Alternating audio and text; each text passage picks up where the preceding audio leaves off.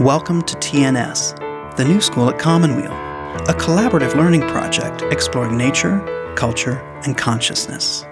Join us now for a conversation with host Michael Lerner and Attitudinal Healing founders Jerry Jampolsky and Diane Cirincione Jampolsky. This is part one of a two part conversation titled Attitudinal Healing Change Your Mind, Change Your Life. Jerry Jampolsky, Diane Cirincione Jampolsky, welcome to the new school at Commonweal. Thank you. We feel very welcome. I will introduce you both briefly, and um, and this is very much I want to emphasize a, a, a joint conversation with you both. You um, are a married couple.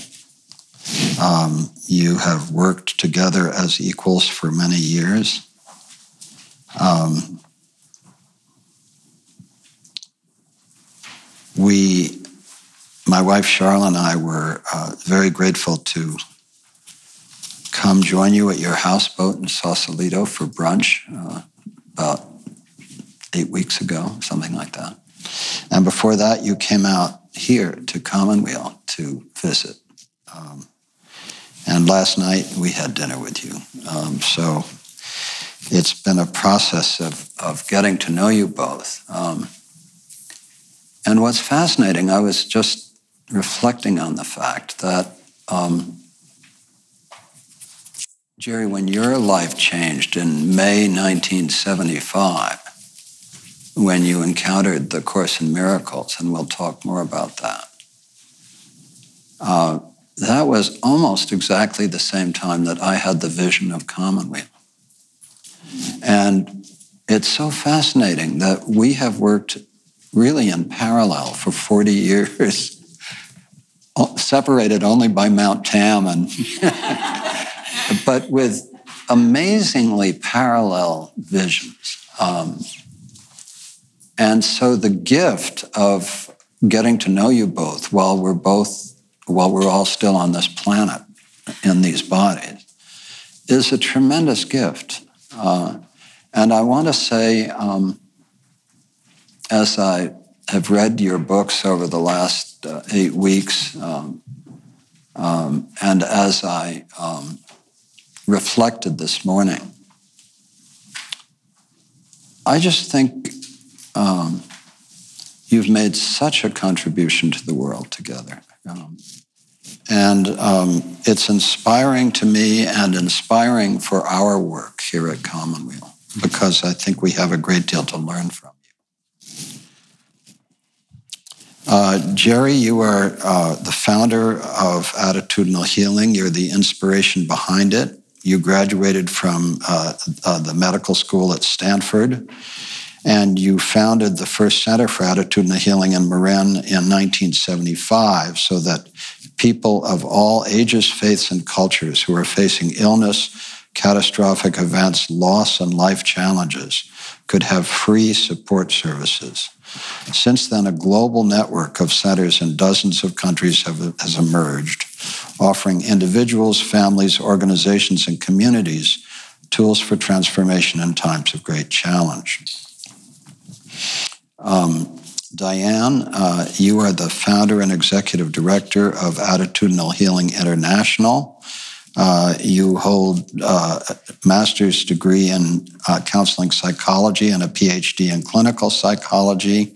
You're the president of the Jampolsky Outreach Foundation uh, that supports attitudinal healing worldwide.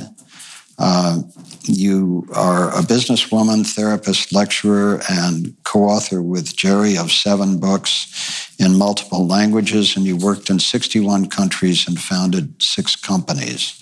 Uh, you've traveled extensively internationally in this work and uh, also through Children as Teachers of Peace. You co founded the National AIDS Hotline for Kids. Uh, uh along which created along with the World Health Organization uh, the maxim, I have AIDS, please hug me, I can't make you sick.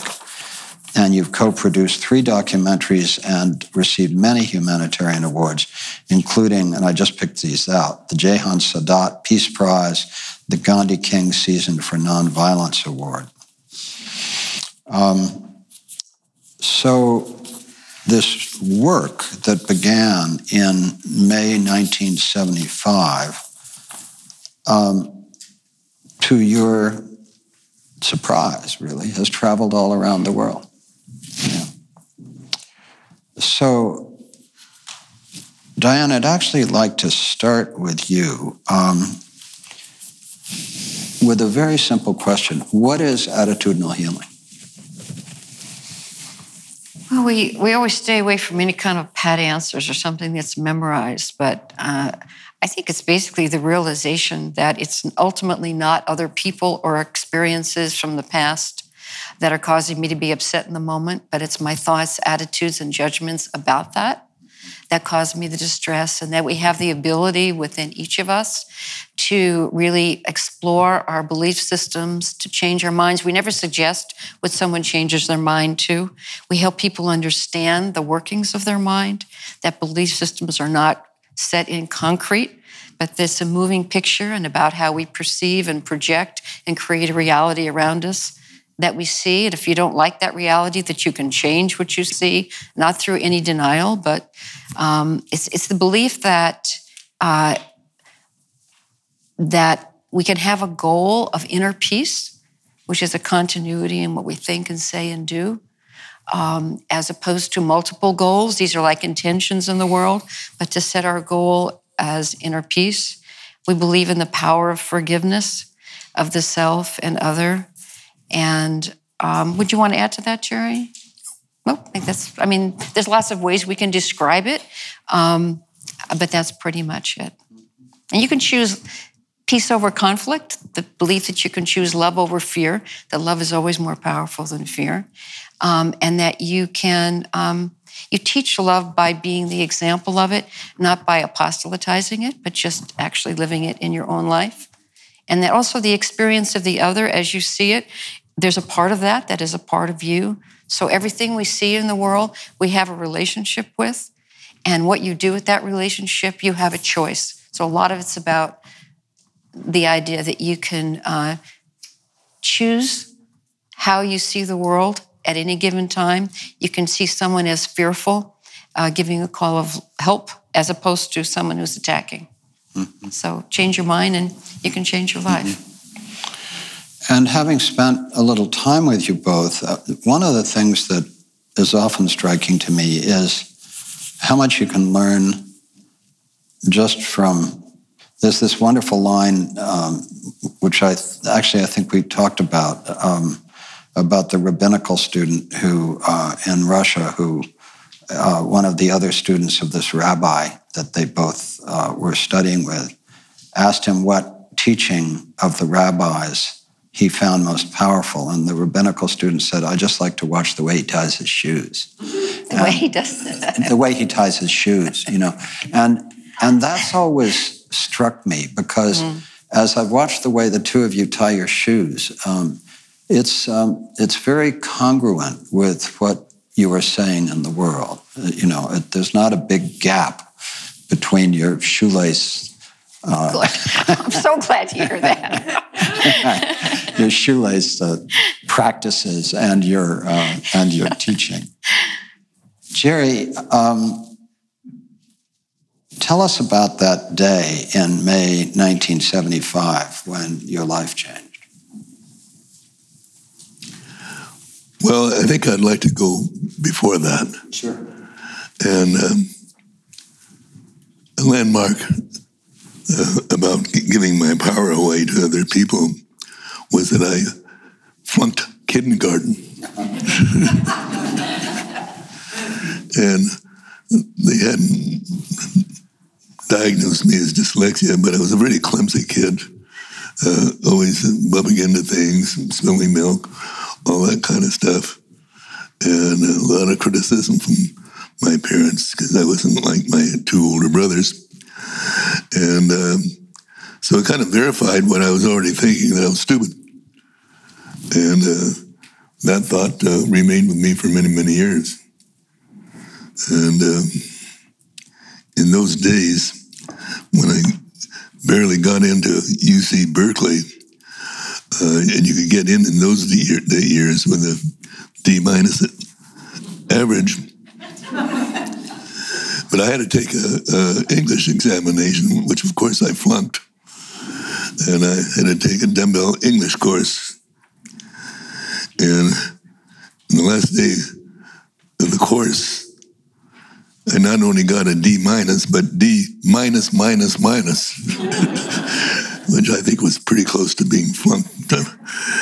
and um, my professor came up the last day of the week, last day of the course, and said, uh, Jampolsky, I don't know what you're going to do in life, but for God's sakes, don't ever try to write a book. and, of course, I knew he was right. You know, I didn't have any grammar, I couldn't spell.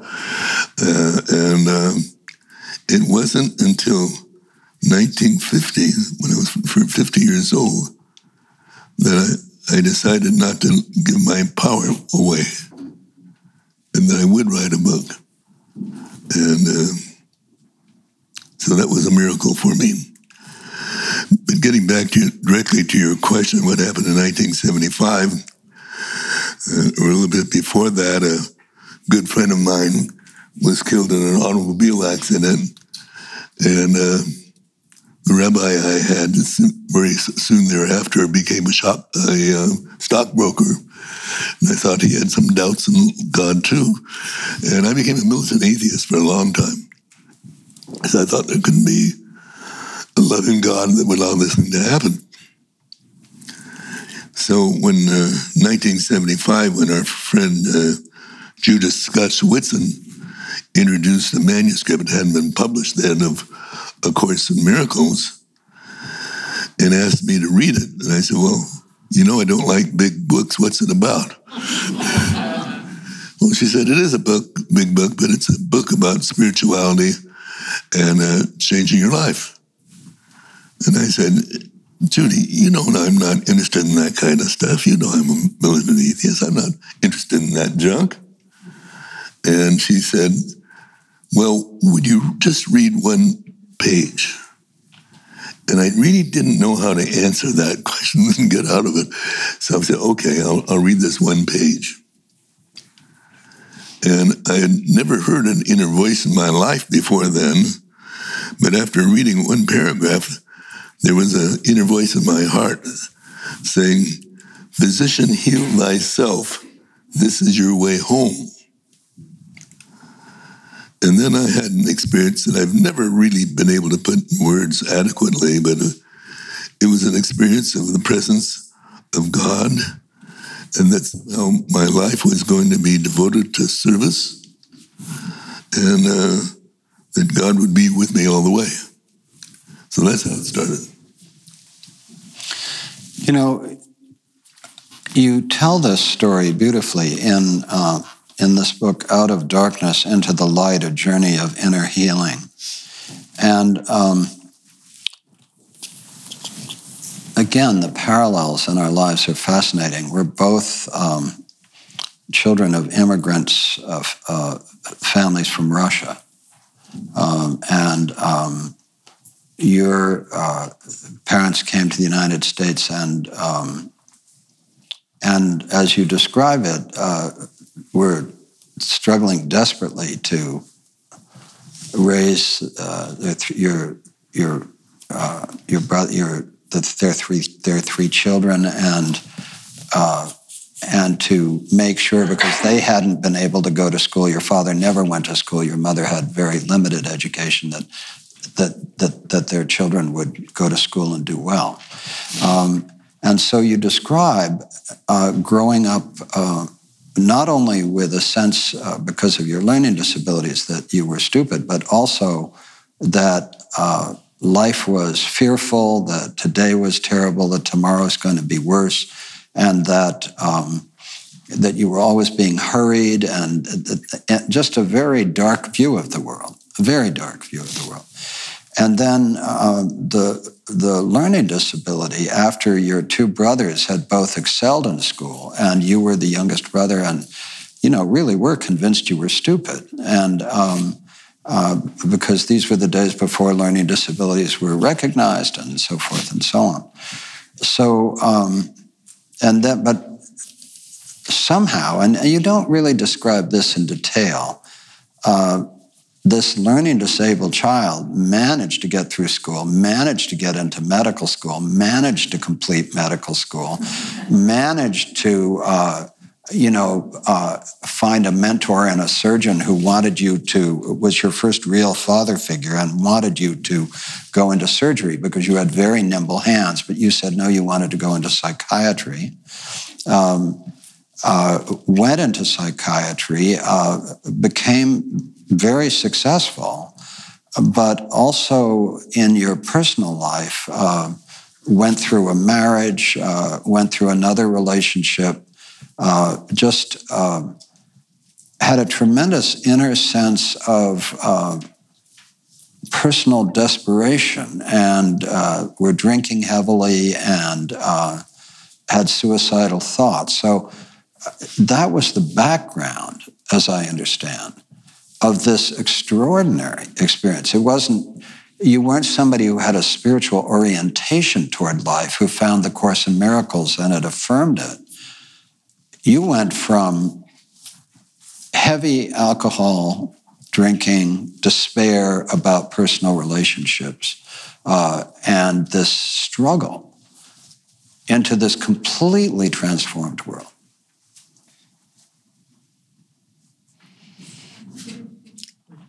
I think there was the real gift also, though, Jerry, if you would, could you just share about how you stopped drinking? Well, becoming a student of A Course in Miracles didn't stop me from drinking. And uh,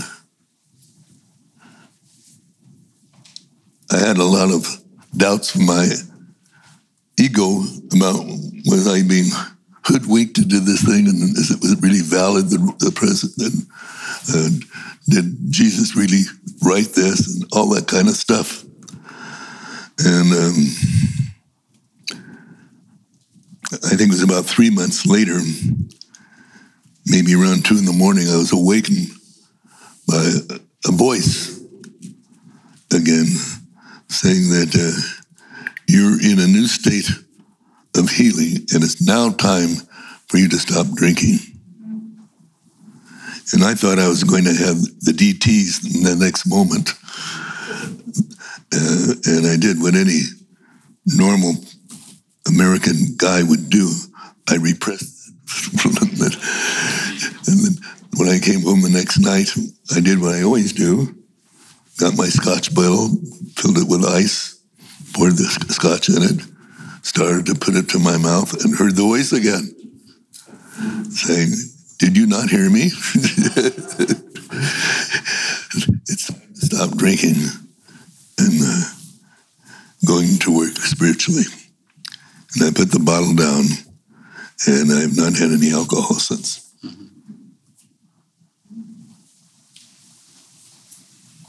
It reminds me, of course, of uh, uh, Bill W.'s um, experience in Alcoholics Anonymous with Carl Jung when he went to Jung and asked how you could beat alcoholism. And Jung said, You have to find an addiction higher than this one. And he said, It's a great answer. Go, go home and look into a spiritual um, road. So, um, Diane, um, when I was preparing for this, I mentioned to you last night that I ran across the fact that your mother uh, died at, I think, the age of 94. That's correct, yes. Um, uh, not long ago, actually. Two years ago. Yeah. Uh, she lived in Mill Valley at one of the retirement communities there.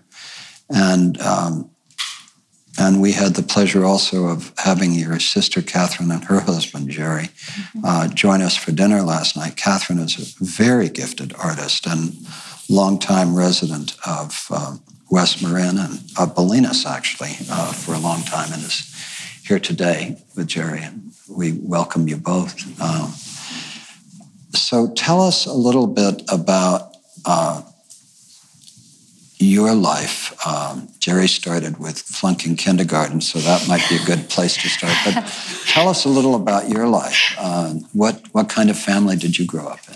Oh well, it was my brother who was dyslexic, and he was left back in the second grade and the sixth grade and the and the and in high school, and he was quite quite a genius. Mm-hmm. And so he had undiagnosed dyslexia too, a different form than Jerry. Um, uh, I come from, uh, I proudly identify as Italian American. Mm-hmm. Uh, and actually, as of this year, through the efforts of my dear sister, Catherine, uh, Dr. Catherine Cirincione Coles, we now are also Italian citizens mm-hmm. by way of our, our paternal grandmother's experiences. Um, so I was raised in New York as you were, and in different parts in the Bronx and then Long Island. And uh, my parents were uh, working class, also did not have the benefit of um, education. Uh, uh both my parents were went to the eighth grade. My mother was made to go to work, etc. But they always valued education very much, and they'd work two, three jobs to uh, make sure their children had the opportunities to have a good education. I remember when we moved from New York, I was like in the fifth grade, uh, going in the fifth grade out to Long Island to a place called Lake Ronkonkoma, which seemed like the end of the world, but it was just the beginning. It was so beautiful. Um, our parents found the school first and tried to get us into the Catholic school there, which they succeeded in getting at least two of us in at the time. And um, uh, actually, we, we, yeah, we all went to that school. And it was it, even as as a 10 year old it was like oh wow the school is more important than even where they live. And that's a really big message. That was a very very um, uh, generous message from my parents. They worked sometimes two jobs each and um, they had their challenges in their relationship.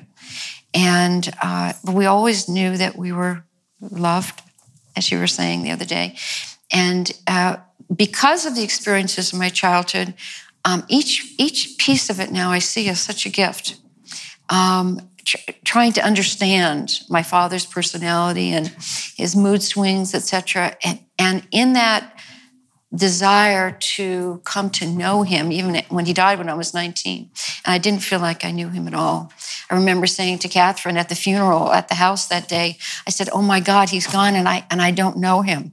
Mm. And so I think I spent the next years trying to find him through in myself about healing relationships. And it was an incredible journey, and I'm so grateful for it. Um, and in the healing of that journey, I remember in Canada, we were doing a lecture one time, and it was on healing relationships. And I had shared a, something about my dad, a poem that was very healing for me. I had a real transformational moment. And someone came up later, a woman who was, I guess, quite gifted, and she described my father right here, exactly down to he kind of looked like Robert, a young Robert De Niro.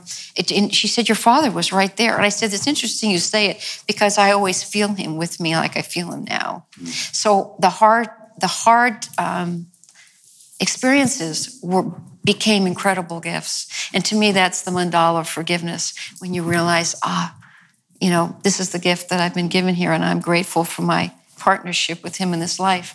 My mother was one of the really great influences on my life. I think the three most powerful influences on my life. I'll have Jerry in a category all by himself because we've had 35 years together uh, uh, my mother, my sister Catherine, and um, and in a smaller way, Robert Muller. He used to be Assistant Secretary General of the UN. When he, I first heard him speak of the world from a global perspective, his World Core curriculum, I thought, oh, it's not like my world here. It's like, how do you relate? How, whatever you do, how does it relate to the rest of the world? So going back to my mother, she um, someone interviewed me once. They were interviewing women about the influences in their lives and their mothers. What did their mother? And some people, as you know, have really hard and harsh experiences with mothers. I wasn't one of them.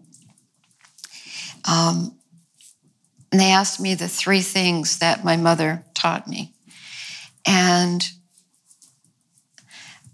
one of the biggest things that she taught me was gratitude. She would always say, Be grateful for for your life and what happens, no matter what it is. So I learned that, oh, it doesn't matter if it's like a good or a bad thing, just be grateful because you're going to learn from it. So gratitude, she was always grateful. Um, unconditionally loving. Uh, my mother died when I was 68. And as I said at her funeral, I've never known actually one minute that I wasn't unconditionally loved by my mother. And that's really quite an extraordinary thing to say. And um, respect for other people that were different. We were raised Catholic, very, very serious Catholic family. Um, she always said, though, the people that go to that church or go to that synagogue or don't go anywhere, they have their beliefs too. You must always respect their beliefs. Even if you don't agree with them or don't understand them, always respect other people. And I guess the fourth thing I'd say that molded my life um, people say, well, where did you get your sense of uh, service? My parents, both of them, always, um, always were helping other people. My father was like in the St. Vincent de Paul, and I remember he would visit people in prison and uh, help other families. And my mother was always going and helping other families that had problems and children and and wash their floors and I mean she she just did it. It's just who she was. And so looking to be where we can be of service. I'd say that was my my childhood, the great influences of my life. And I'd say my sister Catherine, I don't want to embarrass her, but she's such an extraordinary woman. She's very courageous uh, to in in how she thinks and how she faces the world and has never gone for what's popular or what's comfortable, but what's true for her and has inspired me to do the same when it wasn't so safe for me to do that before. But I feel that's a big part of my life now. But thank you for asking. Mm, yeah. It touches me in my heart. I feel really blessed mm-hmm. to have my family. So, you both have a, a wonderful story about how you met. And I would love to, oh. to have you share it in any way that the two of you would like to do that because it's really a, a great. Oh, story. celestial matchmaking yeah. is what it was. well, it started with your writing then. I had been doing, I met Jerry in 1981. So we just, last weekend was our 35th year together. Um, and I, in 1979, I had a flash from the sun, sort of a, a moment where um, the little higher part of me, whatever it is, came through, and I just started writing. I didn't know anything about any of this. I'd never been to a workshop. I never did anything, but I always had a spiritual core. Always, I should have mentioned that before. Always have had faith and a spiritual core, even though the theology has changed.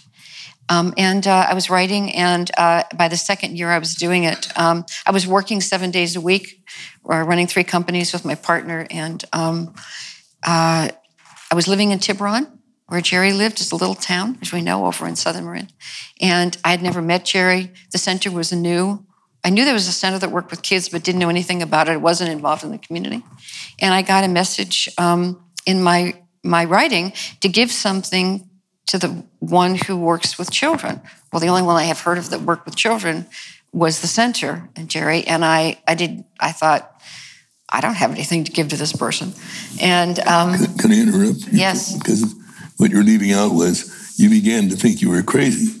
I did, yes. I remember having lunch with Catherine one time, and, and she said, Are you sure you're all right? Maybe you should see someone, you know? And I, and I wasn't sure I was all right, really, actually. I, I, especially after that conversation, I was like, God, maybe I'm really crazy. I don't know. But, it, it, but what this writing did was teach me. It was teaching me spiritual truths and actually saying many things about the future, of which I thought, oh my God, this is really crazy grandiose thinking. Of course, all of it's come true, but I didn't know at the time.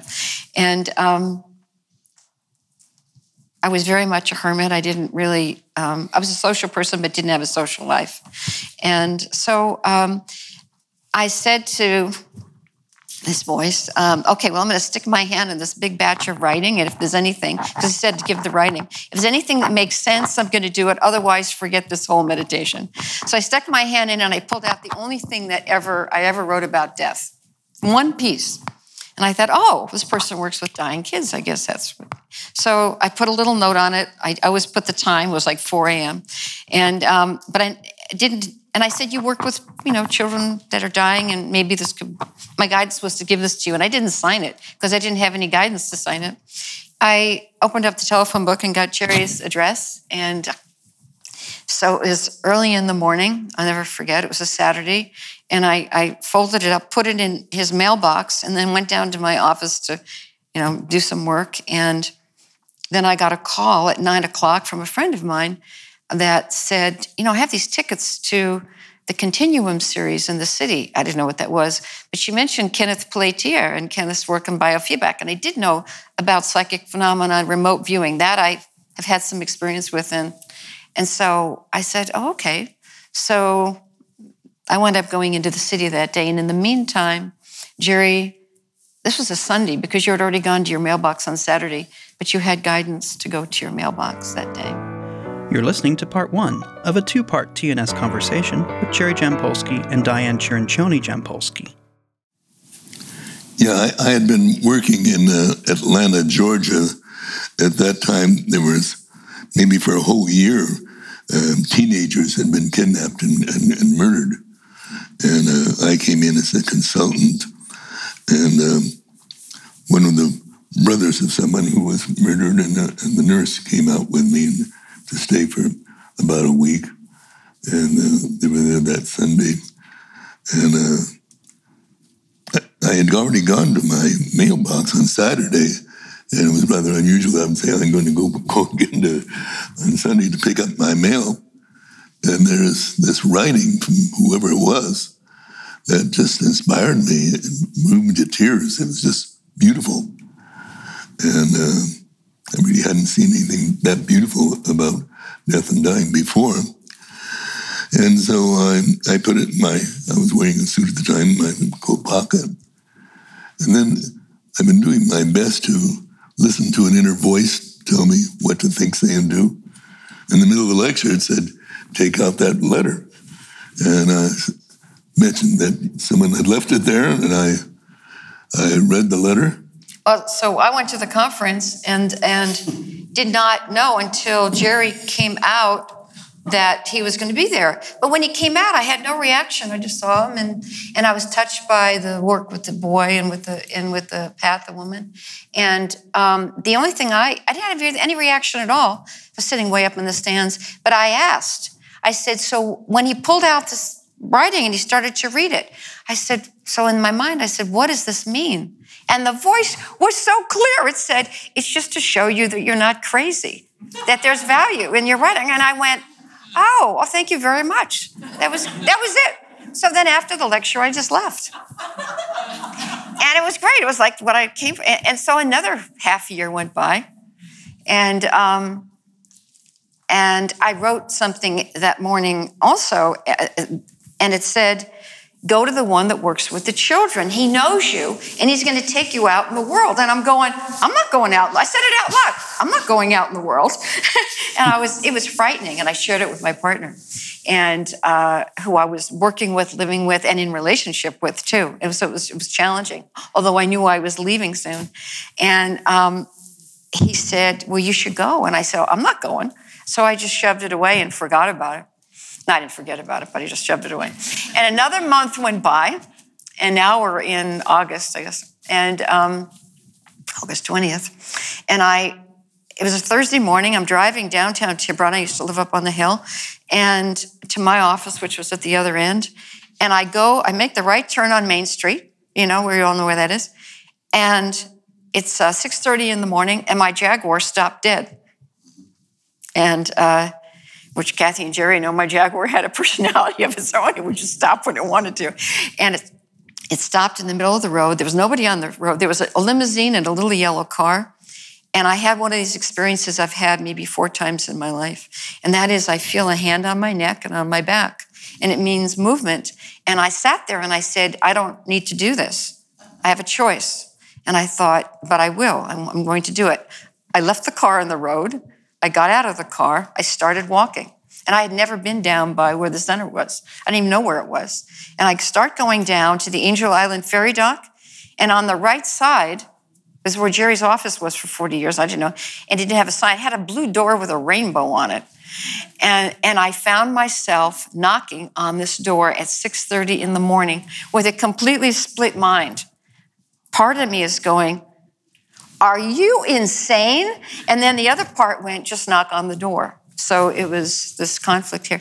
I knocked on the door, and when Jerry opened the door, Jerry had been seeing. I didn't know then. He saw a client uh, at 6:30 on Thursday mornings for years. Someone who was a great friend of Patsy Robinson's husband, John. He opens the door, and as he opened the door, it's as if you had a million kilowatts of light inside the room, and that just burst out in this light so bright that I could barely see him. It was a fog, and I couldn't hear. I could hardly hear him for a couple of months, actually. It was uh, so there was a. I don't know what it was, but I could see him, but he was kind of like in a fog, and I could see his mouth and barely hear him saying, Can I help you? And I'm thinking to myself, Where am I? And and he he said, Can I help you? And I and the voice said, Just tell him you have writing, this writing. And I go, Oh my God, I'm not going to say that to this person. But I said, I have this writing to share with you. And he said, I said, My guidance is to share some writing with you. And then he said, What was your name? And I couldn't say my name. I couldn't get it out. And what came out was my spiritual name, which is Anaya. And, and he said, Can you come back at eight o'clock, I think? um, I said, okay. And I walked away. I went to my office. I remember I was in, I was cleaning my office that day. I had my old shirt jacket with a stain. I will never forget this. The sole of my shoe was kind of flipping off because it was my cleaning clothes, and my hair was pulled straight back, and not the way you meet the love of your life. And um, anyway, so and I came back at eight o'clock, but then you might want to share what you experienced, Jerry. Slightly different version. well, as you obviously have already observed, Diane is much more advanced in spirituality than I am, and I had a testosterone reaction. But as she came to, to see me, there was an evil voice that kept talking to me and saying, Look, Jerry, you've had none of your situations have moved, have been healed with, with women. And you, you spent the last six months being a monk, you, you've been celibate. Don't let this lady come back to see you. She'll take you off your spiritual pathway. So I was rather surprised at the very end of the interview.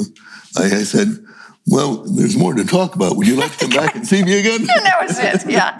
But I, and I should say, in 1979, two years before Jerry met me, he had gone to a very gifted psychic, and we have a transcribed uh, transcription of the of the reading, and um, she described me in great detail. She said, "You know, this, this, young woman will come into your life. You'll know her by this and that." I think I'll do a postscript to that, Dan. You're welcome. And, uh, and, and that is, uh, Diane allowed me to tell other people about her writing, but not to tell who she who wrote it. So for about a year, I began to do that. And then one night, I had laryngitis, but sh- showed up because I wanted to see my body. And I asked you, would you please uh, read your own poetry? And you said, no, I'm not going to do that. And then uh, I said, well, have you prayed on that? And he said, well, no, I haven't. And you prayed on it, and you got a yes. And it was this like she'd been on stage with that kind of poise all, all of her life. I think it was about a year later that she agreed to do a, a talk with me at University of California in Irvine. And when we got there, her name was not on the program. And Diane blew her top. So I'm not going to go in there. My name's not on there. Well, before you say that, I should tell them my state of mind was. I was just scared to death.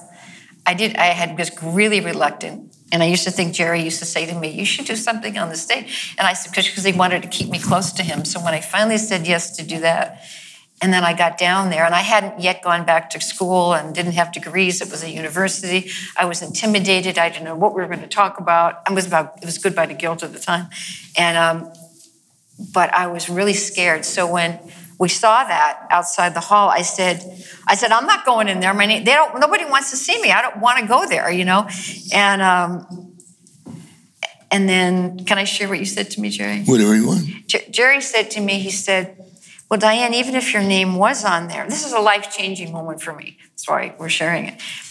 Even if your name was on there, you, you wouldn't have to go in. I said, well, fine, I'm not going in. And um, I realized how scared I was. I was really frightened. And then Jerry sat down next to me and he said, Can I ask you a question? I said, What? And he said, Why did you come here today? And I thought for a moment. And I said, I came here to give love. And then he said, Are you capable of doing that? And I said, Yes, I know how to do that. And he said, That is all you will ever be required to do. He said, I may see you at the end of the day. I may see you in the audience. I may see you on the stage. I love you. And he got up and he walked away. And it was one of those life changing moments. And I thought, I'm just going to trust in the way that my love needs to be given today. And I went in and I went on the stage, and that was the beginning of our work together. And whenever, whenever um, I have felt a nervousness come up, if it's Madison Square Garden, whatever it is, CNN, doesn't matter. I always go back to that moment. And then I, and we do that healer's prayer. Why am I here? I'm here just to be truly helpful. And I'm here to give love. I can do that. I don't know all the other stuff. That's why we never have a script in what we do. But it was so life changing that um, for, you know, the 33 years now that we've been working together on the stage, 95 98% of the time, it, uh, it just kept, keeps in perspective what it's all about. And um, so that was, we were just in Irvine last weekend on our anniversary. It was interesting. And uh, uh, I am really grateful for that experience. It was one of those moments that changes you forever. Want to tell them why we were in Irvine? Last weekend? Oh, well, it was actually the anniversary for the Miracle Distribution Center, uh, which is a wonderful Course in Miracles gathering. And um, we were there to, to give a talk on aging with attitude. And I'll let Jerry share how we began yeah, it. Yeah, the book here? Yeah, yeah, yeah, yeah. It's our, our new book just came out, Aging with Attitude. Yeah. So, a little promo. And um, it's on Amazon and everything. But you, do you want to share about how you we started it? This was Jerry's idea. This was not my idea. I, was terrified again, though. Well, I'm to blame, I guess. Thank God I don't believe in blame. And, yeah, and guilt. It really works. Yeah. uh, I think I mentioned this in the book that uh, I started this center with one liner saying, and a little child shall lead them.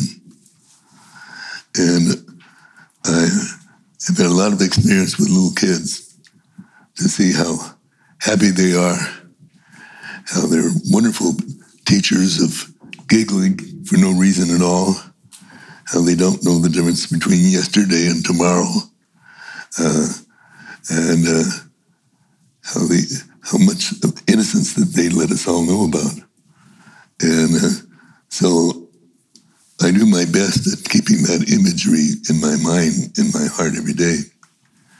So in doing that, I said, uh, Diane, why don't we do something that's kind of outrageous to show that uh, you know we don't believe that aging is real, that, that spiritually it's ageless, and that uh, why don't we do what we've been doing every morning for a while, and that is at five thirty in the morning, we do swing dancing to um, uh, in the mood. Glenn Miller's in the mood at 5.30 in the morning. Yeah. We get up at like 4. So I said, why don't we do that? Why, why don't we open up with that? They wouldn't be expecting us to do that. And they're saying that, that, that, maybe we don't have to have so many limits on what we do. For no, we were, we don't we believe that we're bodies, that we're spirit. Why don't we just be spirit and just have a good time and and and, and create a sense of joy and inspiration? Yeah, and I think that is what we did do. It wound up. It's the stage, of course, was like a little smaller than this. At one point, son Lee was over here, and he jumped up. He thought Jerry was going to go off the stage, and um, but we did start it with that. And the beauty was for me, the way I finally came to terms with it was two things. One, my mother taught me how to swing dance and how to dance like that in the kitchen doing the dishes, and I always thought, okay, mom, this is for you. And then. Um, the morning before, I realized, oh, there's perfection in the imperfection of it. It was so imperfect, it was hilarious. And um, it was joyful, and we did it. It was really fun. It was to show it doesn't really matter. It doesn't really matter. It only matters where your heart is. And um, so that's how we opened up last weekend. That was one of your mother's teachings. It yep. doesn't really it doesn't matter really matter, right? In, in, the last years of her life. Yeah. The other thing that occurs to me about your mom that I really remember is that she began to have memory challenges. And after a while, that bothered her. But then one time she came visiting us and said, You know, losing your memory isn't that bad. I no longer can remember what I'm upset about. I really like that way that she's able to turn that around. You know, one of the things that, that fascinates me about your work is that the transformative experience for you originally, Jerry, was uh, being this depressed, angry, atheist psychiatrist who uh, who just uh, you know was drinking and felt like a failure in relationships and and then you're asked to take a look at this book, A Course in Miracles, um, and you you don't want to do it. You're reading just the first paragraph, and this voice comes to you, right? And but you were willing to go with the voice. You were willing to listen to the voice. Um, and I had the same experience when I, uh, just at literally the same time, when I, again, had taught at Yale in, in the early 70s and come out here on a sabbatical and, um, and left the teaching job at Yale to start a school for delinquent kids out here because I had an inner sense that I should do that. So, again, you were involved with children with the Center for Attitudinal Healing. I was involved out here with Full Circle. Um, and, um, and then one day in 1975, and I think it was in the spring, so it might have been around me. I was walking on the mesa and I looked out at this piece of land and I had this powerful, powerful sense uh, that uh, we could create a center for healing ourselves and healing the earth on this site. And, and I've tried to listen to that inner voice too. Um, and the thing about inner voices is that um, it often takes courage to listen to them. It took courage to leave a tenure track job at Yale to start a school for delinquent kids. It took courage once that was up and started, which was crazy enough, to leave that and start Commonweal.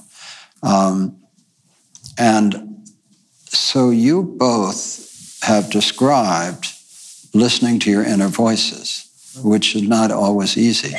And some of the things I really appreciate about you is that you don't make it sound like it's all, you say it's simple, but it's not easy, which is, it is simple, but it isn't easy. And uh, in your books, um, uh, Jerry, in your voice, you describe um, your relationship with your ego and the relationship of, of your spirit self, or whatever you want to describe it, with the ego self, and the conflict between them.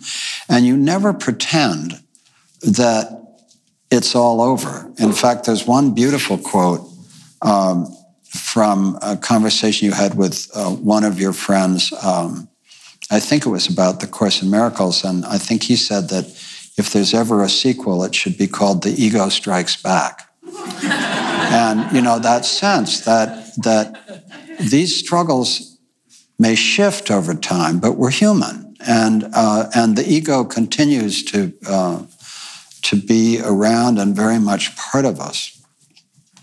And I just like I like the the kind of playfulness, the emphasis on not taking yourself too seriously, the honesty about the struggles that continue to be involved. That it isn't as if once one has read the Course in Miracles or decided that love is the only reality, that the ego goes away. You know. Um, so I just want to say that I appreciate that.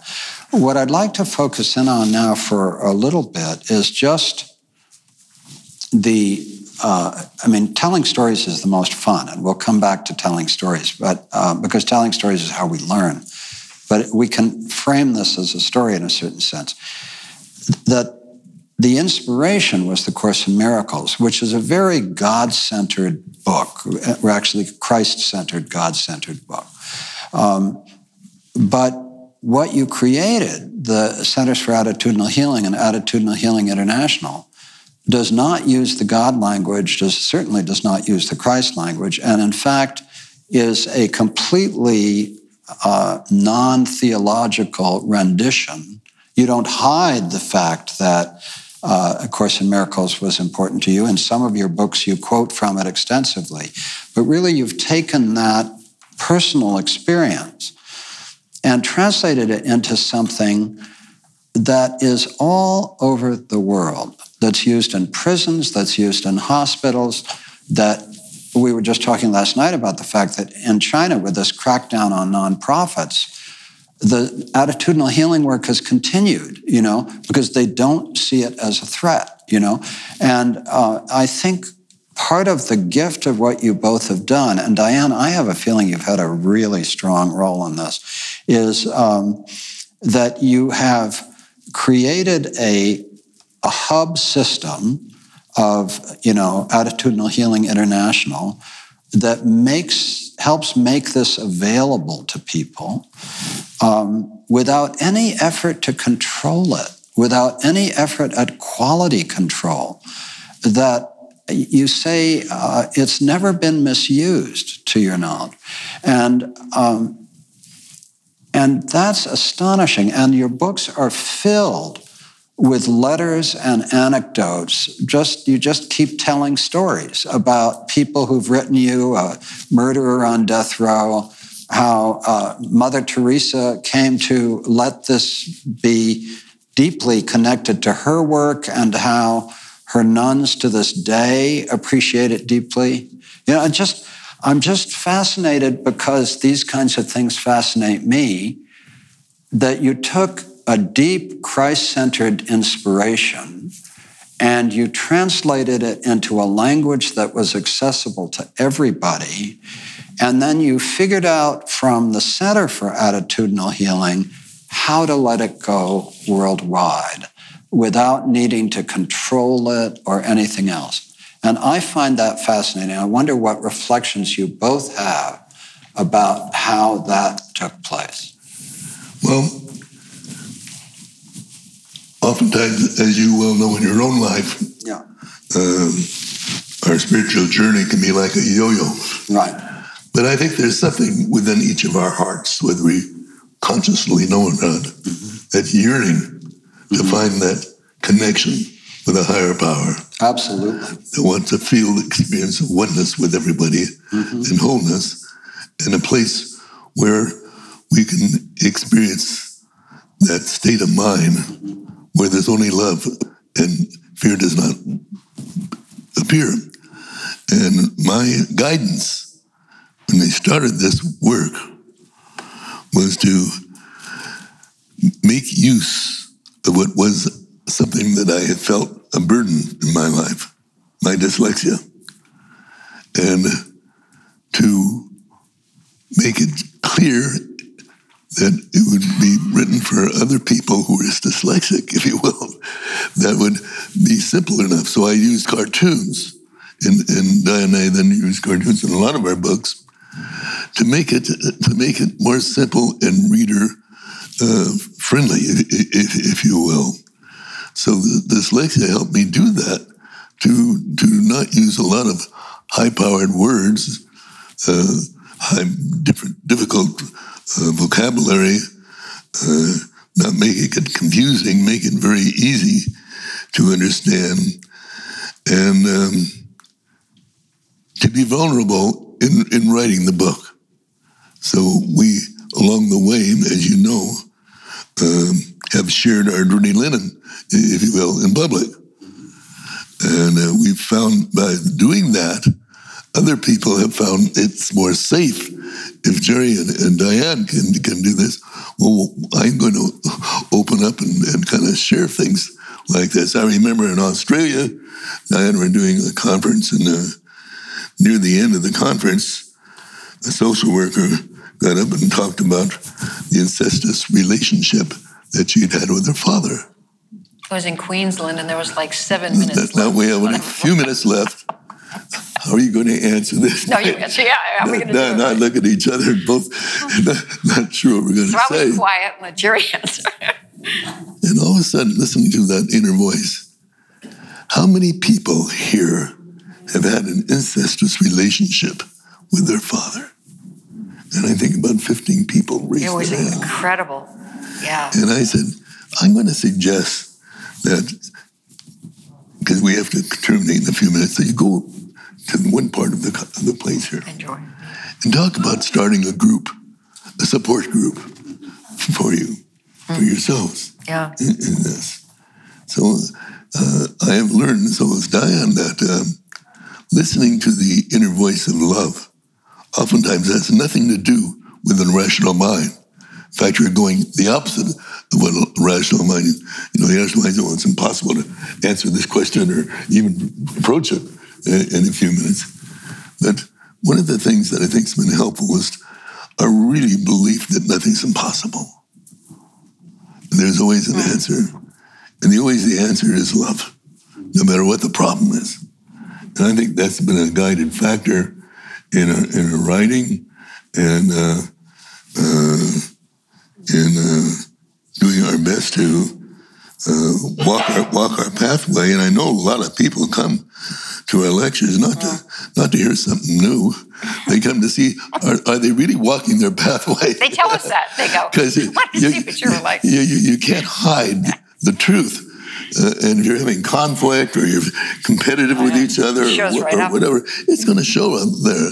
So uh, I think uh, the, the trust that we both have had uh, in a higher power uh, and in each other and the ability to uh, have no secrets, to be transparent, uh, uh, to be translucent, and uh, to remind ourselves that, uh, as we say every morning, that we're the light of the world, and so is everyone else. Can I add to that, Jerry? Sure. Uh, I, I'd like to respond about the beginning as you asked, but I'm also remembering um, we, we absolutely have no desire to change anybody else. We're just working on healing ourselves. We were, it was early on in the early years, it was like 85. Yeah, because that's when uh, Goodbye to Guilt came out. It's one of our first TV shows we've done, and it's the universe has been kind. We've done so many, and but this was CNN nightly news. Oh, I guess it was just when CNN started. It was like a half-hour show, and it was on Goodbye to Guilt, and it was remote. And there was a couple that was interviewing us, and they had read the book, and the title was like Goodbye to Guilt. Oh my God. They were having a party with it. And I'm here. I'll just tell you a little bit of it. And Jerry's sitting back here. And when they said they hadn't read the book and they started making these remarks, and I'm thinking, I can't believe Jerry told me to tell all my aunts and uncles in New York that I was going to be on this TV show. I, never told anybody when I was doing so. But he had me, he says, Well, don't you tell your family you're going to be on at CNN? I go, All right. I like really, has, and I'm thinking that, oh my God, I have no idea what we're going to say here. And then I said, Oh, Jerry, please know what to say. And he, he's just a great teacher. He was so incredibly defenseless it was like he had nothing to prove, nothing to change, nothing to defend, just sharing his own experience. I have to tell you, of the hundreds of TV shows that we have done and presentations, thousands actually presentations, we have never gotten as much feedback. In those days, it was in letters. And everyone pretty much said the same thing. It was unbelievable demonstration in defenselessness. So you never know what people are learning. But that's what I learned that from Jerry that day. It's just, you know, there's a great line from the course that says, "In my defenselessness lies my safety." Uh, anyway, so but going back to the idea, I think one of the reasons that this was this work has become what it is is, um, first of all, Jerry's wisdom uh, to not try to control the work you're listening to part one of a two part TNS conversation with Jerry Jampolsky and Diane Cirincione Jampolsky. When I met Jerry in 81 coming from business, I said, What do you mean you haven't trademarked it? What, are you like crazy? And, and he said, No, it doesn't belong to me. I said, But you made it up and everything. And he said, Oh, you assimilated. He says, No, it belongs to everyone. And that's how I came to understand that, appreciate it, and share that. But Jerry um, uh, like even by 77, 78, you were really clear that people started coming because of 79 was 60 minutes and stuff. And he said, people should not come to something because of a person. Maybe you can be inspired by it, but it shouldn't be based on the charisma of a person because that disables people. It should be based on the, the core value of what the work is. So you stepped aside and you told the center, I will always be here for you, but I don't want any power and I don't want any voting. You know, and and to this day, he's done that with attitudinal healing. And then when 79 came and 60 Minutes and ABC and all the different networks, and 60 Minutes came out to do a an expose of this psychiatrist working with kids, and it wasn't supposed to be good, but it wound up being tearjerker. It was just beautiful. Morley Safer did this beautiful piece. and went all over the world, to Russia, to Australia. And I think that my experience is that when other people came, they saw that, and they said, Oh, I want to do that in my community. So they came and asked Jerry, you never had a vision of another center. We, we're not wise enough to figure this stuff out. We just kind of follow what we're guided to. We don't have five year plans. And people said, well, we want this in, in Austin and we want this in St. Louis. And can you help us do it? Or, or can we do it? And Jerry said, yes, here's everything we have all of our training, our books, our resources, everything. And you, here's, you know, so that's what started it. When they realized they could do it without a Jerry Jampolsky. That's what emboldened the work around the world. And also the applications of it. Jerry started the first group in San Quentin in 1975. Um, I just got a, a, letter from the warden. We got a letter the other day from the warden. You know, we, the group is still going. And actually, uh, the uh, partner of our granddaughter is one of the facilitators. And um, so you allowed it and you encouraged it. And when people said, Do you think we could use it here? You think we said, Yes, yes, yes, yes. And that's how it's being used all over. Now it looks like the social workers in China are going to be trained with it. I mean, it has its own wings, its own arms. I think it all generated out of Jerry's understanding that this work belonged to everyone. It was, and it could apply to everyone. And, and you also didn't want, you always said, I don't want someone who has no faith or no belief to feel separate from the work from your own atheist experiences. And, and so therefore, it's this in this more generic tone. Some people are students of Course most aren't. Uh, other people have all different faiths. The Dalai Lama's main person, Anchak Rinpoche, said it's the closest thing to Buddhism in action. Mother Teresa said, oh, this is our core of our work. It's just very, it's, it's like it's like the Dalai Lama says, don't become a Buddhist, just do what you do better. And attitudinal healing is to help people do and be who they are uh, in a better way. Helps them understand the mind, the ego, the way it works, and know that they have choices. The attitudinal healing support group, of which we have a wonderful group, our, our, our uh, elders group, um, that's been meeting for what, 25 years? Guys, was it 25 years? 25 years, yeah. And continues to this day. The, to me, one of the core ideas of an attitudinal healing support group the model is that, unlike a therapeutic model, um, it is a model where you really each contribute to creating an unconditionally loving space. And therefore, people will find their own best answers. Uh, we don't pretend to know what's best for another person, which Jerry said when he got the highest award in medicine in the American um, Medical Association. You know, I realized finally at 80 years of age, I don't I don't know what's best for another person.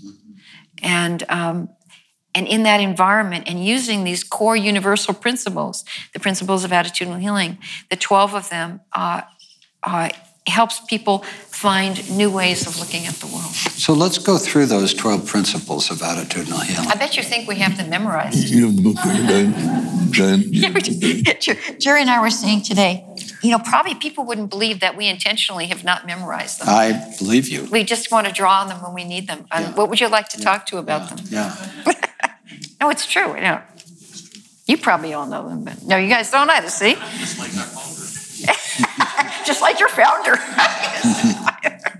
um, what would you like to say about the principles? Would you well, like I think I think what I would say is that this is the uh, translation from your experience with the Course in Miracles, which was a theological, God centered, Christ centered system, to a system that is designed to be accessible to everyone, regardless of culture or whatever. And that clearly has been central to its capacity to disseminate around the world. And I think I would add to that that these principles are uh, incarnations of what Huxley and Leibniz called the perennial philosophy of, of wisdom or the perennial philosophy, uh, which they said was at the heart of all great spiritual traditions. So I would say that in these, uh, there is nothing new. Uh, and that is we say that yeah. always. Yeah. But Michael, I asked for help when I was doing this, when we start starting the center.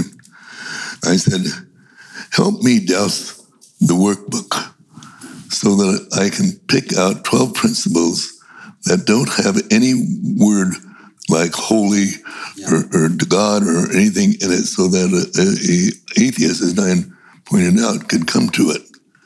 And um, uh, I was I'm, I'm amazed that the, that the, we're still amazed that, the ones that, that, that, the principles I, I I chose or I didn't chose, but the Holy Spirit chose, uh, have been so uh, accepted.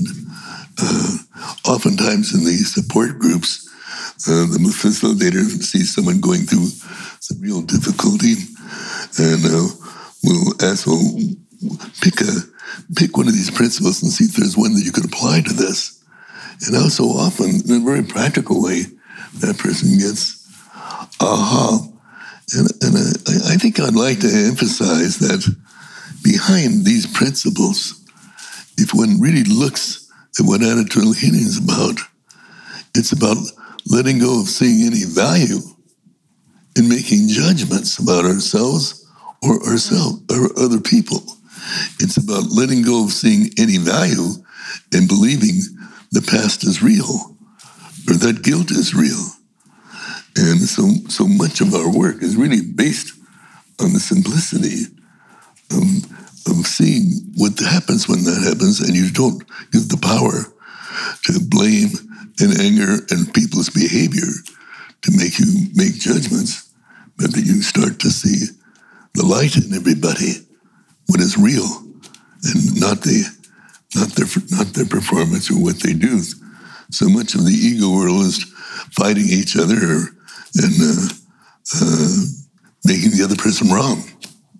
And uh, so attitude healing empowers people doesn't tell people what to do. Empowers people. Right, doesn't tell anybody what to. We don't know what somebody should do. Um, can I add something to that, Jerry? Sure. That when when we had the Jerry knew both Helen and Bill, but Bill the names were never on the, the Course in Miracles of the people who wrote them for decades. Um, and uh, Bill, Th- Bill Thetford, who was a, the, a professor of psychology at Columbia, and Helen was his assistant. And um, he was also the he was also the uh, editor of the Journal of Abnormal Psychology, which was just quite funny. And um, when Helen started getting this writing uh, when Bill, you know, Bill was complaining about the department being so dysfunctional, and he said there must be another way. And Helen took his hand and said, "Bill, I'm willing to help you find it." And within a week, she started getting this download. Thought she was crazy too. And Bill said, "Well, just bring it in. I'll type it up. If it doesn't mean anything, we'll throw it away." And that went on for six and a half years. Um, so uh, that was in '65, and the, they were published in '75 when Jerry and Judy took it to the publisher. But I'm saying all that because Jerry said to Bill, God, these books are like so big, and I'm dyslexic, and there's so many definitions of a miracle in it. What's your definition of a miracle? I worded it a little differently. Oh, you go ahead. Edit it, Jerry. I said, you know, I'm dyslexic. Pretend like you're talking to a nine year old and give me a definition because I don't really understand all the 50 principles. And without batting an eye, he said, He said, a miracle is a shift in perception that removes the blocks to the awareness of love's presence in our lives. One more time, then. A miracle is a shift in perception that removes the blocks to the awareness of love's presence in our lives. So we feel that miracles are continuing to play a big time. part in them as they are in yours. And that I think we, the work you're doing, the work we're doing, uh, and the people that come uh, is that um, we're in a flow mm. Of energy that comes from a higher power. Yeah. You know, before you read those, because you make a point of the fact that, but I want to talk about my own experience for a minute in immersing myself in your work and in the Course in Miracles. Yes. First of all, it's very powerful. Mm-hmm. Um, secondly, um,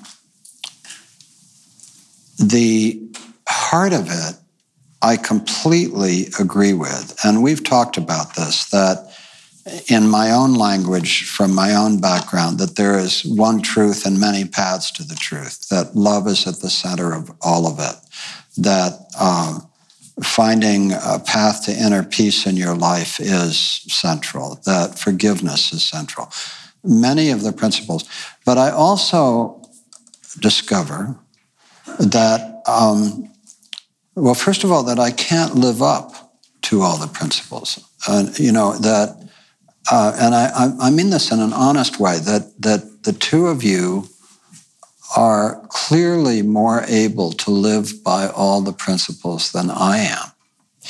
And secondly, in that regard, that I think for me, um, the play of darkness and light in our lives is something that I acknowledge as something uh, something real. Um, for you, what, what, do you mean real? W- well, let me get there. It's it's real on a secondary dimension from the the, the I believe that it's clearly true that in human life that love is the most powerful force. I go beyond that to believe that actually, and I won't go through all the cosmology, that the universe is alive and that it's based on the principles of love. That, that's my view of the universe. Uh, so I believe that. But I also believe that there is a place for darkness as well as light in life, that, um, that shadow and light have a relationship that create the dynamic in stories. Uh, my yoga teacher, Swami Satchidananda, used to say mm-hmm. that you need you need the villain in the piece. You know, Yes, that I re- I without the villain in the that. piece, there isn't a drama.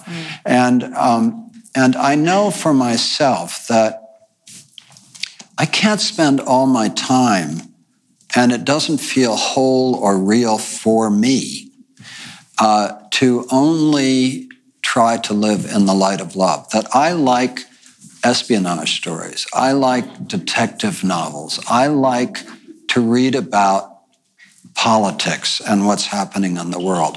I like to engage with the struggle. Um, and so I'm just, I'm not diverting us, I hope, from the conversation, but simply acknowledging that for me, um, I need that other dimension of um, engagement with the struggle between darkness and light. I, I need, uh, I love, uh, I love the secondary reality of politics and and and and engagement with that which is not right in the world. The um, so that um, so what you've done is completely extraordinary. That by putting out principles of pure love, forgiveness, and so forth, you've created this global uh, uh, network of enormous power. For me in my life, although we're, what we're trying to do with healing circles is so deeply similar, I can't even put it into words. But for me in my life, um, I can't spend all the time in the light. It doesn't work for me. Does anybody? wor- what? Does anybody? Well, I don't know, but what I'm saying is that that I need to affirm that. I need to affirm the presence of that play of dark and light as a principle, as opposed to, in this sense, affirming that love is the only reality. I believe that love is the, the, the greatest reality at the highest level. That's what we Yeah. But for me in living my life, I don't think I could live it the way the two of you do. I don't think I could live it with the constant, in other words, you get up at four o'clock in the morning, you lie beside each other in bed, and you hold hands and you say a prayer. You get up and you do this, you know, swing dancing. You know, you, you read a passage from the Course in Miracles and try to lead your life according to it all through the day. I, ca I don't think I could live with that much continuous light in my life.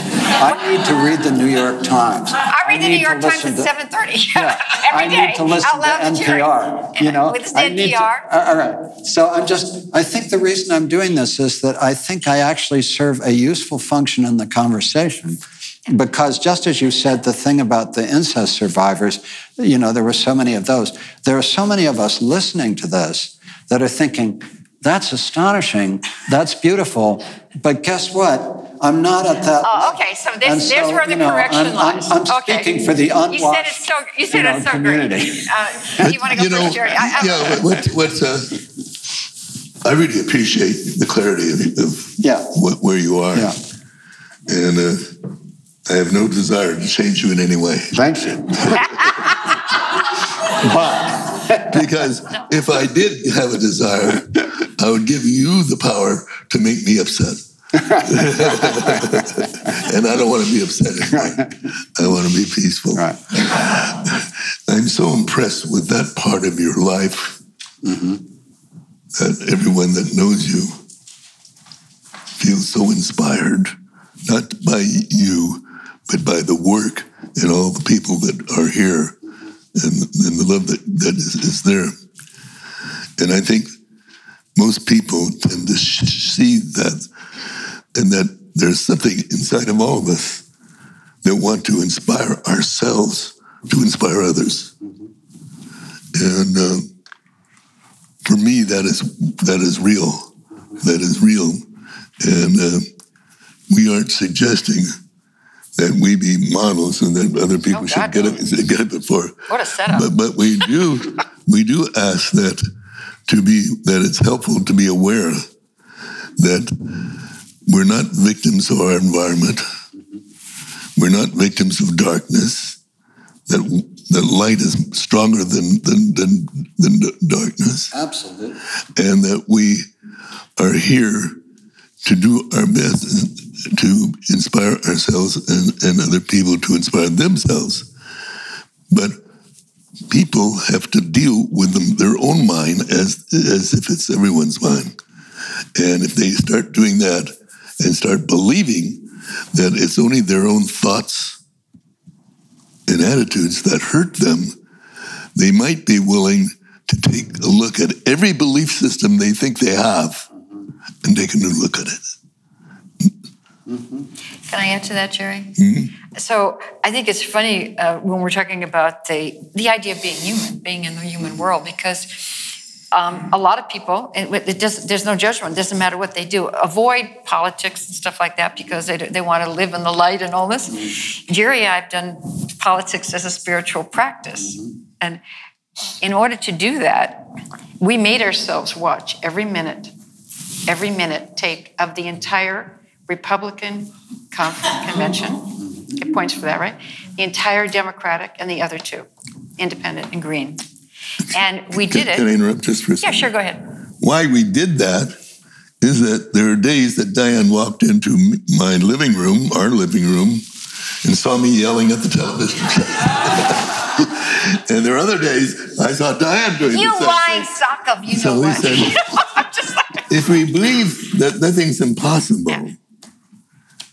then we need to look at the possibility that we can go through a, a debate without making judgments and be peaceful throughout that. Right, which we did not accomplish. That, that, so we, that, that, didn't. Right, but we kept doing right, it. But see, this is our practice. It's like we we've always we face, we go, we go to where the differences were in Russia and China and, and Nicaragua and whatever, and look at it, look at the face, and uh, and then see it. What is this? Where is it? This growth for me, and the and the so this season, this political season, has been extraordinary for us, and the challenges of it, because we uh, are we feel relatively well informed, mm-hmm. and uh, make ourselves that way.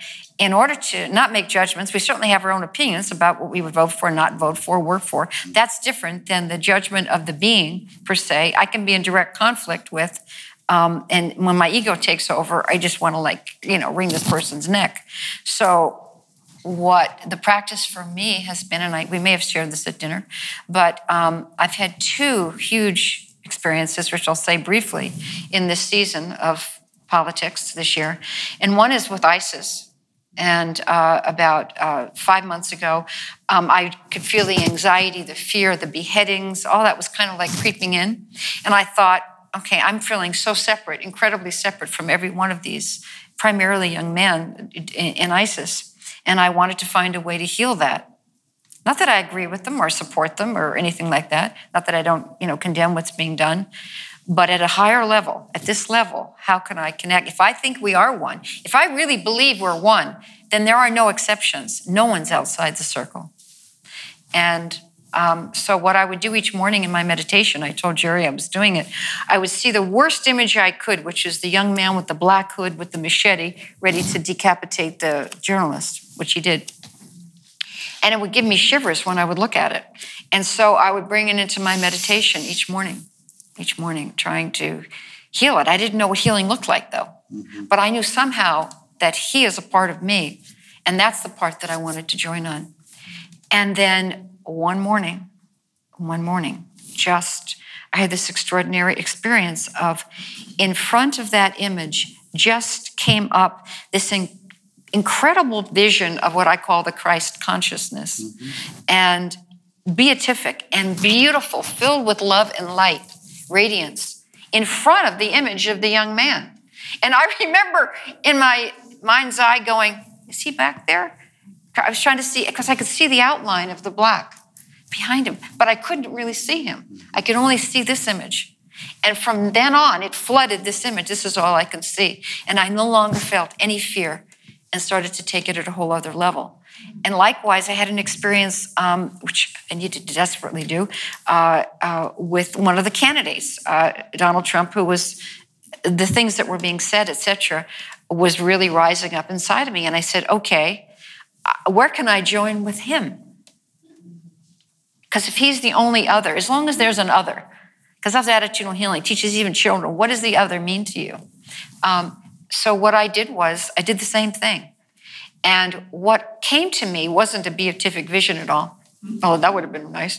Um, what came to me was, oh, everything that he says and represents, it's what I see in the world.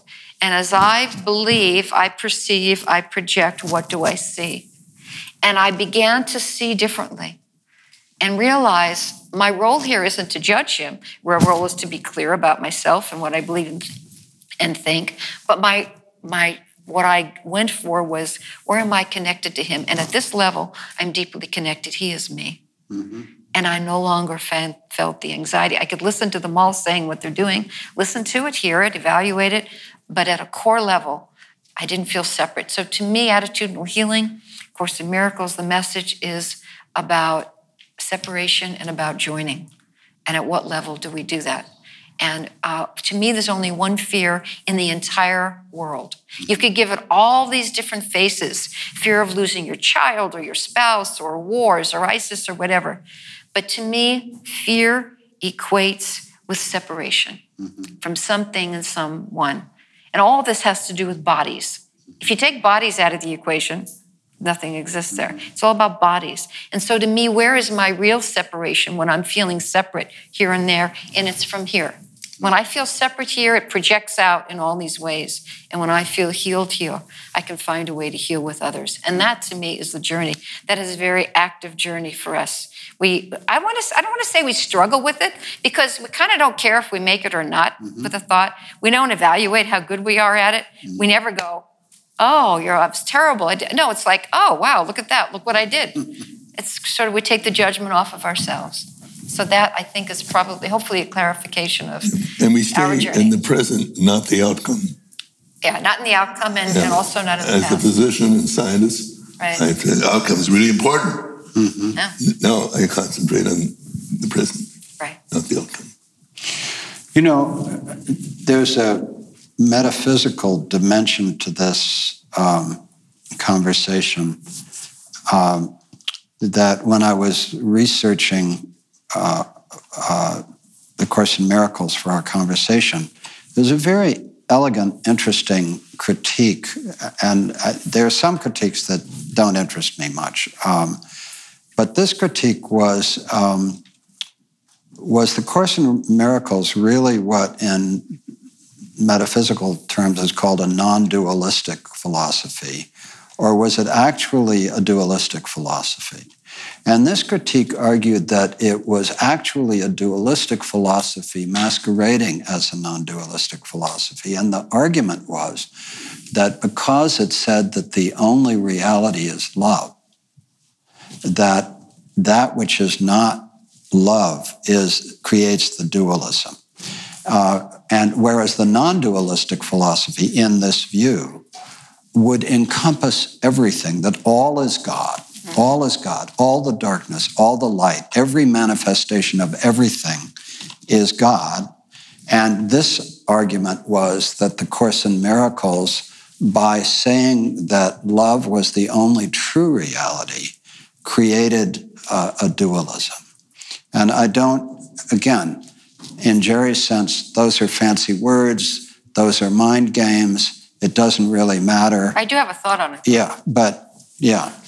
So it's interesting because just last week I was sitting next to Gloria Wapnick, who Ken Wapnick is her husband, her late yeah. husband, yeah. who received the manuscript and right. gave it to Judy, who gave it to right. to Jerry, and um, she asked the same question. Mm-hmm were sitting at lunch and she just kind of whipped it in between the salad and the and the meal. I, I thought, God, this is I should have had a little preparation for this. And here you are asking something similar. But it was interesting what, what we were talking about because everything, even consciousness, is dualistic. Mm-hmm. And um, but beyond, the, course, says beyond the consciousness. Then is knowledge.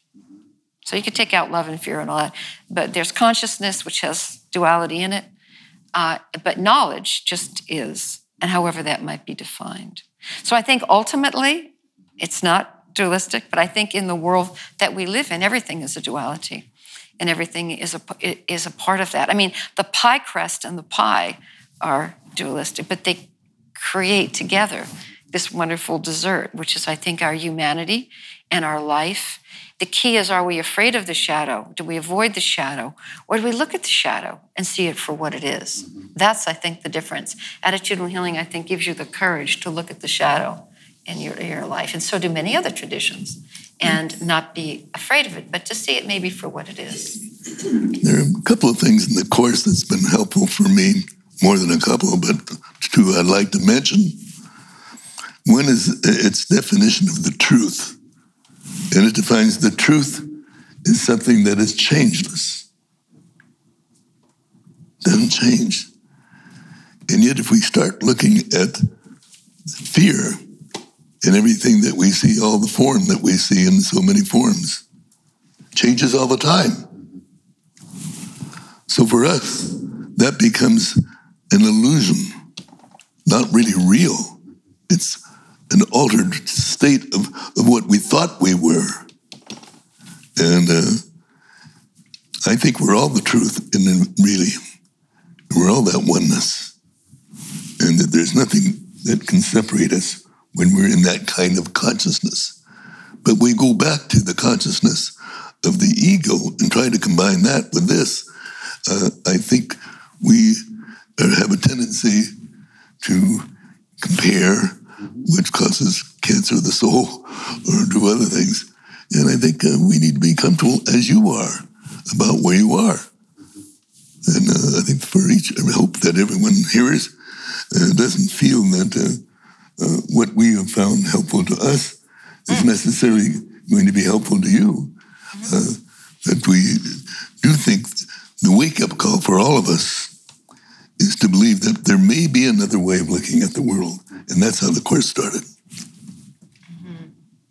And I think the, the first principle, um, uh, I, I'm not going to read through them here, but the first principle, the essence of our being is love, is so profound. Because when we come back to that, that the true essence is love and everything else is how we are and in the world. But the, the second one, I think, is really powerful. That, and this is why we wind up in the medical schools and hospitals, etc. Uh, that we define it as a course of health. True health is inner peace, and true healing is the letting go of fear. And my great teachers were in the, I facilitated the AIDS group. We had the first AIDS support group in the, probably the world at the center. And I was in it for five and a half years. How many people died A little over 80 in, our, in the course of it. And so we had a lot of life and death and experiences, etc. And these beautiful beings um, really taught me that their health was not the state of their body their health was really this, the goal of attitudinal healing isn't to get bodies well, it's to heal our minds. Bodies sometimes follow, often, often do, often don't. It's, but it's the state of our mind. So that before they died, that they had found inner peace, which is the essence of health to us, and that they were completely healed and whole because they had let go of fear. So, working with life threatened illnesses, as you do and as we do, um, and so many people at the center have come to Commonweal, um, that's really very helpful. And it, it's, um, it's also been extremely helpful for physicians, nurses, healthcare practitioners. We worked with San Francisco General from the you know year AIDS was named in '82. Worked with the, the still our dearest friends to this day, um, and they started with six healthcare workers and 100 patients. And by the time they got to 100 healthcare workers and 3,000 patients, 2,000 of which had died, they were completely burned out and fried. And they said, "Oh my God, we can't. How do we do this? Everybody's dying."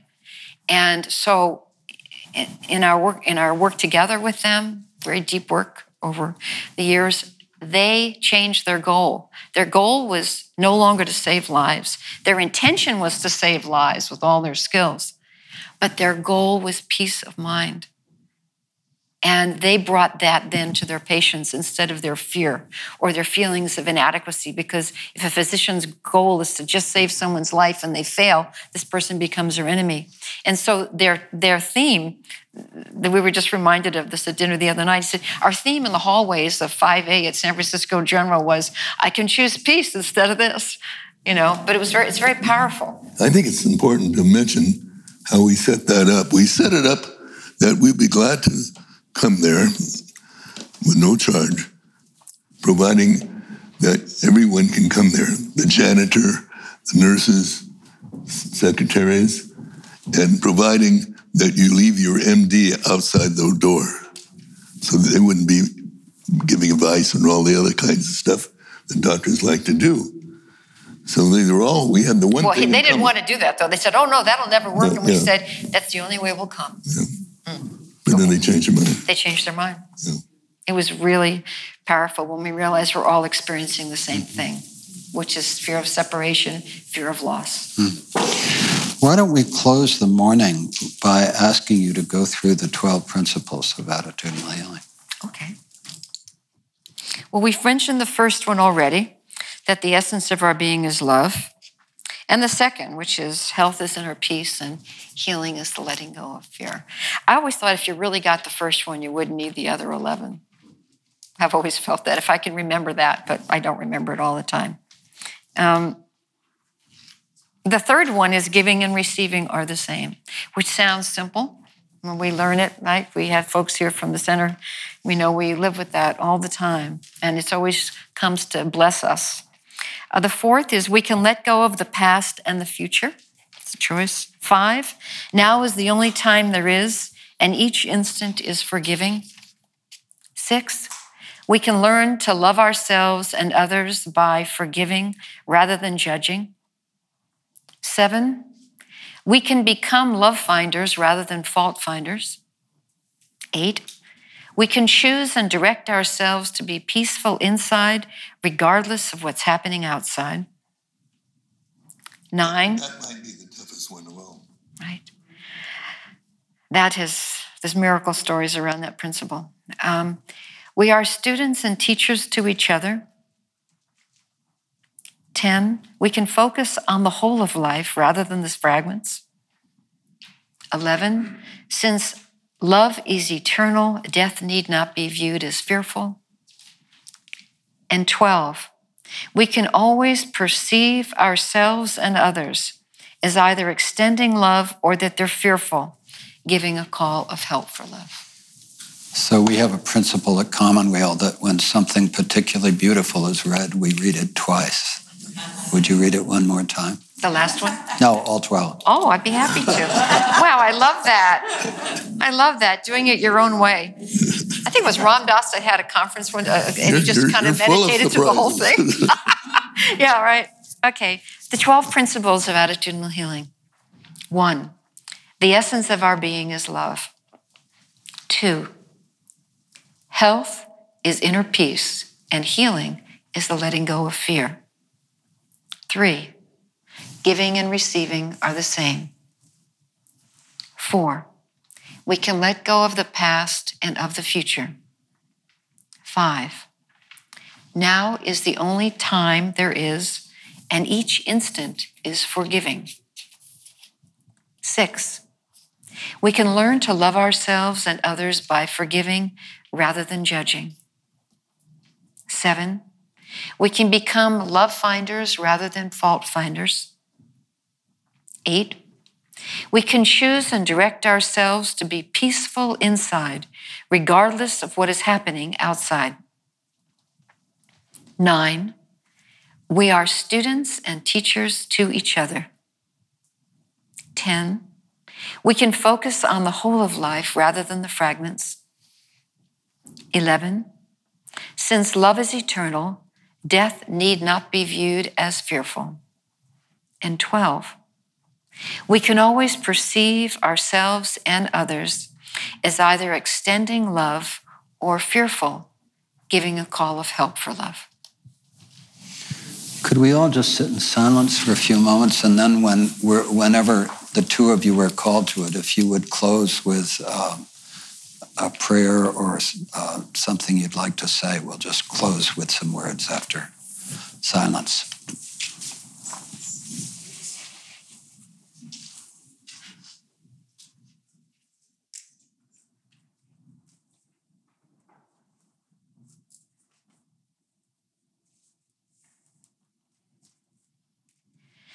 Jerry's asked me to conclude with something he wrote that I will read for him. If you can keep your eye, you're welcome to keep your eyes closed if you like. Isn't that the end of the book? It's at the end of Aging with Attitude, every step of the way.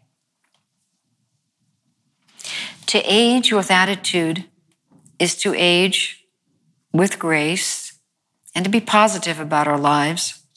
It's to no longer see any value in hurting another person or yourself with words or with actions.